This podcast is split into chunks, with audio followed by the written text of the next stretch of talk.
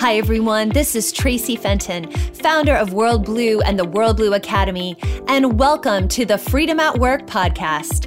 I'm here to teach you how to think with a freedom centered mindset, thrive as a freedom centered leader, and finally, how to build a freedom centered culture for your team or workplace.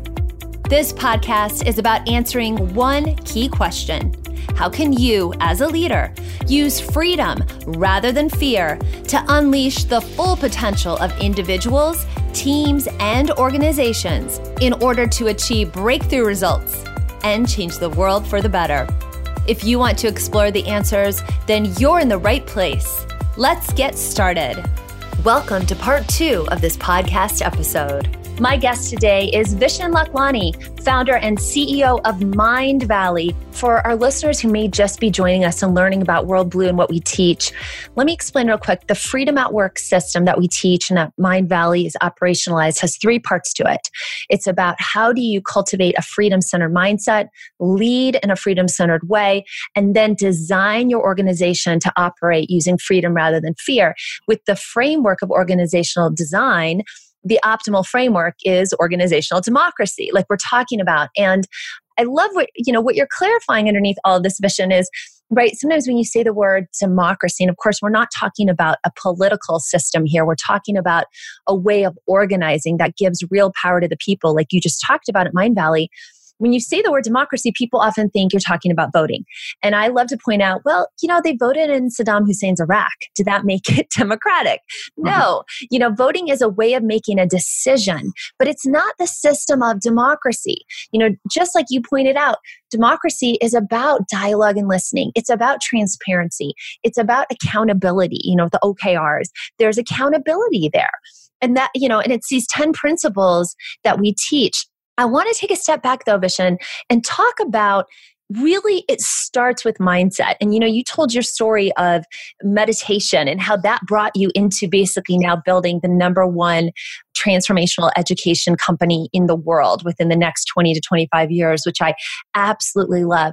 But the thing that i notice is it really does start with the mindset of the ceo and you know in my early days of starting WorldBlu over 20 years ago I kind of thought, oh yeah, you know, we can teach these ideas at any level within the organization and and hopefully they'll trickle up. And there were some hard lessons that had to be learned in the beginning of going, no, actually, if the CEO is not on board, it's just not going to fly. It's not going to be sustainable. So I want to hear from you. Why do you think the mindset of the CEO, of the leader, is so vital to saying we're going to work in freedom rather than fear? We're going to operate in a more democratic way rather than command and control. So firstly it has it's it's not a binary thing to me. There are times when command and control are necessary. For example there was a time when we were going through a massive series of back-to-back loss months right Mm-hmm. Um, basically an enterprise platform we had used you know we had signed up to was failing and our customers were not getting our emails and we were bleeding money now in those scenarios I go from being a peacetime CEO to a wartime CEO. Yep. When you go to a wartime CEO, it means this is a struggle for survival. Certain democratic things are going to be halved. Innovation is going to be suppressed. It's all about fixing this bug that's causing us to bleed money so we survive this quarter. Mm-hmm. So again, you got to understand that companies go through different stages. I've been in stages where I've had to fight it out to survive, and every entrepreneur knows what I'm talking about. It's that times when you're running out of freaking cash, and if you don't do something and align and shut down the ideas which aren't helping, you're going to die and have to lay off everyone. So, absolutely, so, so yeah. But most of the last four or five years, it's been a peacetime CEO role for me. Now, my philosophy comes from this I guess Patty McCord, in her book Powerful, Patty McCord is the woman who worked with Reed Hastings to create the culture for Netflix. So in her book Powerful, she has this amazing quote, which is really the essence of the book. And it goes something like this. She talks about how she has such disdain for the word empowerment. She says, look, your people do not need to be empowered. Your people are powerful. They are powerful as soon as they walk in through the door. Your goal is to let them use this power. Now, that is a very, very, very key aspect of how I run. I try to bring in the most powerful people I can. And of course, there are misses. I'd say 10% of the people I bring in don't work out. They are mis mishire, and we we move them to a different place, or we in certain situations we have to let them go. There's always you know, but ninety percent they have this thing that they're bringing in, and my job is to ensure they can use this power. Now, here's how we do that, right? We ensure that everybody who works at Mindvalley, I tell them, look, I want you to do something so freaking powerful that one to two years from now, I won't be able to afford you. Like, seriously, I want mm. you to mm. create software that's so revolutionary that Google wants to poach you or create a marketing thing that's so incredible that you can leave knowing that you never have to worry about a job again because every damn advertising agency will want you on their payroll. And I challenge people to do that. And sometimes people do that and they leave, and that's great. We stay friends. Many of my closest friends in the world are my ex employees. But, but more often than not, what happens is that people do these epic things and they stay because they get to do epic things and they get to they get to be powerful now out of maybe 10 people i hire mm-hmm. one one out of 10 will really go far in this area and they become legends. They end up speaking on TEDx stages. Several of them have written their own book or been in documentary films, right? mm. and they still are part of Mindvalley. And I love that. And so I've created this, this organization where, you know, it's, it's sort of like a multi-headed dragon. It's not just me, I am the CEO, but there are so many incredible, powerful capable people just crushing it in different divisions because we've given them that mindset to be powerful. And this power, by the way, it comes from having a vision. You see, one thing I learned over the past couple of years is that you can hire people who are visionaries and they take the company forward, or you can hire people who lack vision. And when you lack vision, what I found is that they tend to, because they lack vision, they lack forward momentum, they can't inspire their team, and because of that lack of vision, they tend to get obsessed with the here and now, with the nitty gritty of management and mm. drama. Mm. And so, to me, in Mindvalley, if you want to be a leader, it's not about your management skills. That that tends to come as part of it. It's about your ability to envision a better world, your ability to to see forward into the future, to create, to build. And so, we try to create a company that's led by such visionaries. I love that vision. And you know, this whole thing that you're talking about around power, it's, you're taking the words right out of my mouth. You know, part of what we teach at WorldBlu is freedom centered leadership, right? How we lead from a place of freedom rather than fear. And we say there are three core attributes to being a freedom centered leader. And one of those attributes is power. It's knowing how to be powerful, how to be in your power in the right way. And again, when we're talking about freedom, this is not some sort of, you know, wishy-washy kumbaya thing. It is powerful and it's passionate and it's effective and it's focused. And I love what you're saying about creating an environment where everyone can be in their power. And I completely agree. We don't need to go run around. How do I empower my people? No.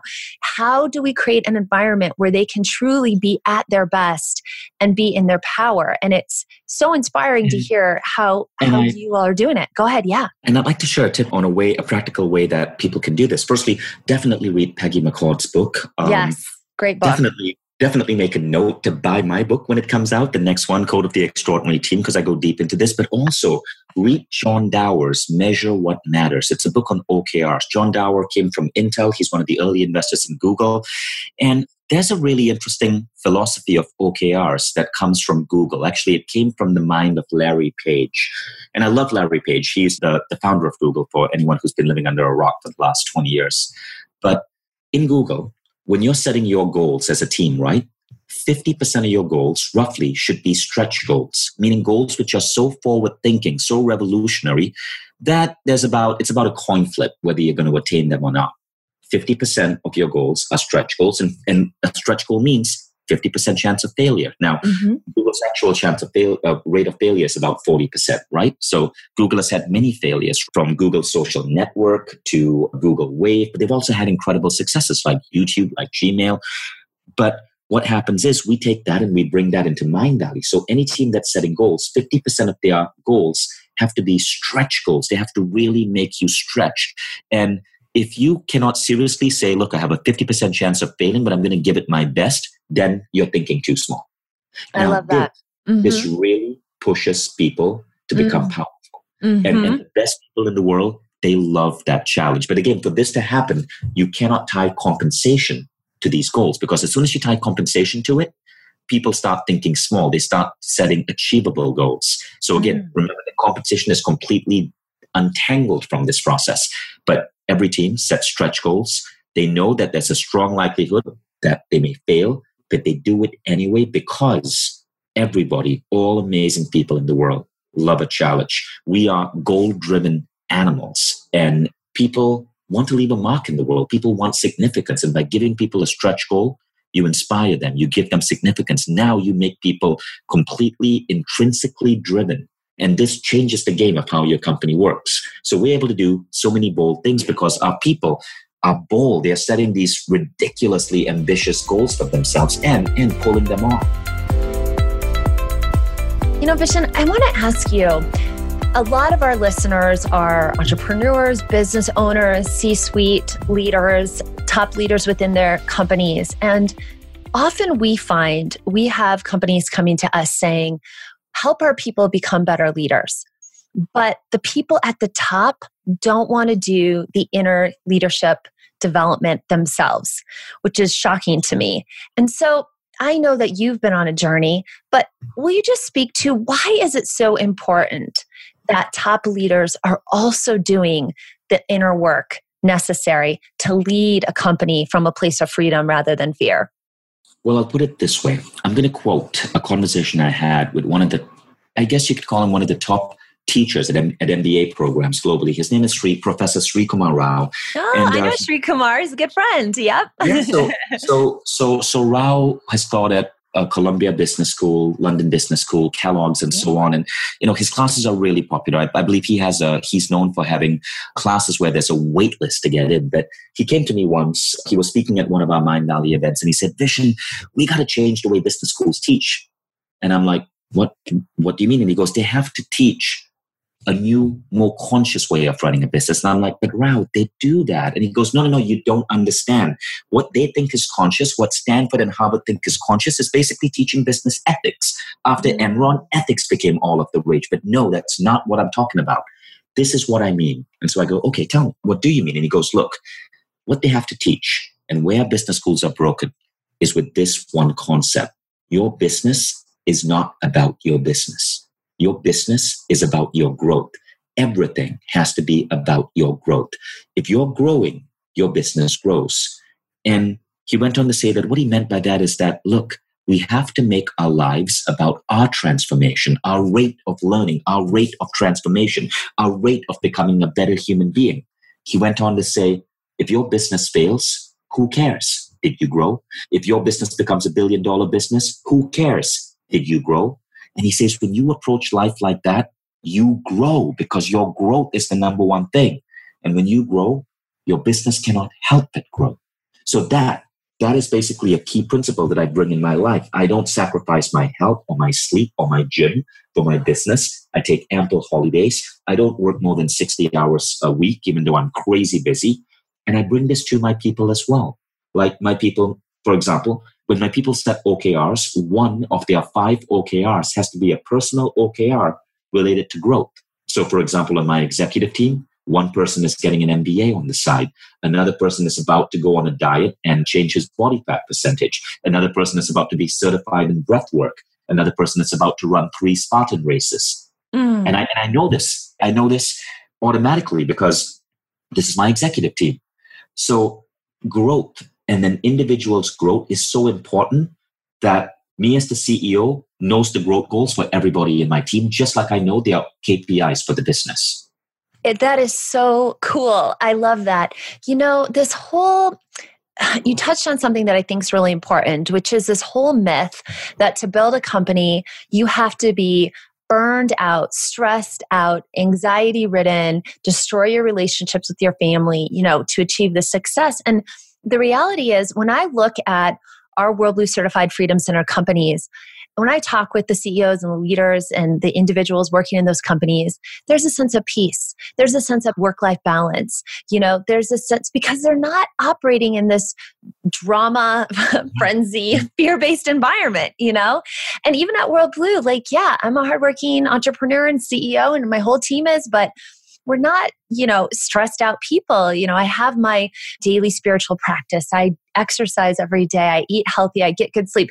You know, you're able to do that when you operate this way. And I love what you're saying, how the, in many ways, our, our businesses are the mirror to who we are. And as we're growing, the business is growing, you know, and if it's not, if we're not doing that inner work and having that, that reciprocal relationship and things aren't going as we like, we have to take a step back and kind of go, where am I? You know, where am I? Am I doing the inner work and am I doing that growth that is so vital and so necessary? Plus, just walking the talk. You know, if you want your people to be at their best, you've got to model that along the way. You know, Vishen, I want to talk about organizational design. And you, we talked earlier about some of the practices that you guys are doing and implementing. But one of them that I really want you to touch on is the awesomeness report, because I think it also relates to what we're talking about here about people being in their power, being awesome, being at their peak, and the way that you all do the awesomeness report at Mindvalley. Will you tell our listeners what that's about? Sure.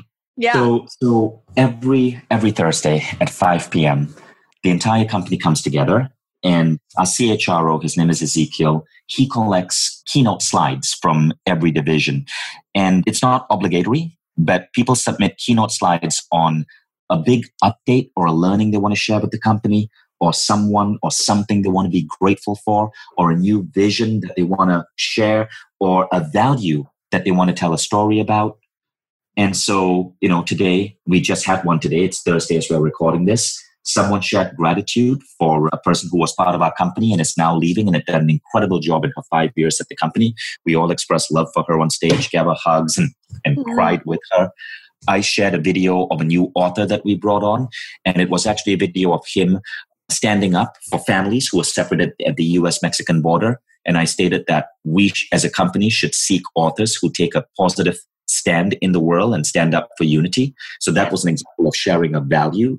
Another person got up and shared the great results in a, a, marketing campaign that had been run and then thanked and acknowledged the people who had done it for him. Another person shared a new promotional video that had been created for a YouTube channel that was mind blowing. And she, you know, she was appreciated. So what's going on there is that people are celebrating together. They're practicing gratitude together. They are giving thanks together. They are sharing their value system. And what mm-hmm. happens when you do something like this together as a company is that you establish a common code within the culture. So here's, here's what I mean by that. Today in our A report, we had several hundred people there, maybe about 200, sorry, maybe about 150 who were tuned in. And we had six new people. And the six new people, as they are watching, they immediately learn the rules of the tribe. They learn what to be grateful for, what is celebrated, what is good, what is a value that they can espouse. And so human beings, human beings basically tend to emulate. There's a famous study, I'm trying to remember the name of the study, but it essentially says that when faced in with a complex world, human beings simplify through imitation. We look at mm. what our peers are doing and we, we imitate. And so what's happening is that we're getting people to very rapidly imitate good behavior good culture, good ideas, good value systems. It's a contagion of celebration, gratefulness, and healthy values and culture. And it infuses everyone with the right mindset. That's why these A reports are so powerful. Oh, it's wonderful. I've seen pictures of it in your beautiful, colorful, bright, amazing, inspiring office. And, you know, just hearing about it and what it's doing to teach culture, to teach the Freedom Center culture that you all have through these awesomeness reports every week is so inspiring. So, Vishen, our last question I want to ask you is for leaders who are listening and thinking about, gosh, do we go down a path of building a Freedom Center workplace culture or not? When does a leader know that they're ready to build a freedom centered culture? When do they know they're ready? Well, I think I think what leaders have to understand is that this isn't about when you're ready. This is like a modern way of doing business. I mm-hmm. think it's so important that we start embracing work this way because work is about to go through a massive disruption. As AI and robotics enter the picture, jobs are going to change. For example, Elon Musk once said recently, it's not a question of whether universal basic income is going to come to America, it's a question of when. Mm-hmm. Um, uh, Bill Gates has said, if robots take our job, let's tax the robots. Basically, what's going to happen is work is going to be optional. People are now theorizing, and I believe this, and I'm building my company to be a bulletproof to this, is that work weeks are going to go down to 15 to 20 hours. Mm-hmm. People will be paid universal basic income. And if you are trying to build a company and you want to get great people to work for you, guess what? It's no longer about money. It's no longer about a damn resume or a career because nobody will have to work 20 years from now. And by the way, 20 years, it's happening that fast. Mm. So what you need to do is to make work about a completely different set of rules. And there are four things. The first is it's about happiness. So while work is about to become optional, loneliness is rising across the Western world. Loneliness is up 300%. Mm. And according to Harvard Business Review, loneliness is worse for you than smoking 15 cigarettes a day. A lot of people who joined Mindvalley joined because they were they had their own business, but they were lonely, lonely working from home. And so if you can if you can find a way to resolve that bit by making work about community, about family, about connection, you give people a reason to wake up every morning and come to the office. Now, the second one is about growth. Are you helping your employees grow? I see a world where every company is not just asking the employees to be engaged in the company vision, but the company is engaged in the employee's vision. They're helping employees get the right health advice to you know run that next marathon help find the right classes so they can get qualified in breath work or whatever else they want companies helping an employee reach their vision is going to be a huge huge huge trend so that's growth mm. the third one is meaning people want to feel part of something big. We use objective and key results, not just because it creates alignment, but because it gives people meaning. When people understand why we want to do what we do, they know that we are seeking to improve the condition of mankind and humankind in, in massive ways. They want to be part of that. And they can see through the OKR process how what they do, whether they're in customer support or they are an app developer, how it contributes to that bigger picture. This gives them meaning. Now, the fourth one is significance. Mm. People want to know that their lives matter. And so you want to give people a chance to do something powerful, to achieve something. And so when I look at work, it's not even about money. I mean, pay great salaries, pay 10% above the market rate, make people happy, share profits with your employees. We do all of that. But those four things, that's what you want to do if you want to make your company not just survive, but thrive in this disruptive age that we're about to be entering. That's incredible. I love that. And all of that ultimately is about freedom and possibility. So, those four things are right on the mark. You have built a world class, highly inspiring freedom center company in Mindvalley. Vishen, it's been so great to have you with me today, my friend. Thank you. Take care. Thanks, everyone, for joining us. And remember to live, lead, and work in freedom. Talk with you on the next podcast. Bye bye. Thanks, everyone, for tuning in to today's show on Freedom at Work. If you like what you heard and you're interested in finding out if you're a fit to work with WorldBlu, here's what I invite you to do next. Head on over to worldblu.com slash call that's world and then blue without an E, B L U, and book an appointment to speak with our team. We'll get on the phone with you for about 45 minutes and explore how to help you develop a freedom centered mindset, thrive as a freedom centered leader, or build a freedom centered workplace culture. Remember, living, leading, and working in freedom rather than fear in order to unleash your full potential does not happen by itself. You need expert guidance to make it happen. We have over 20 years of experience working all over the world with top leaders and brands, from small businesses to Fortune 500 companies, helping them achieve results with our proven methods and courses. To see if we can help you do the same, head on over to worldblu.com/call and book a call with our team now. I'm Traci Fenton, and I can't wait to connect with you soon.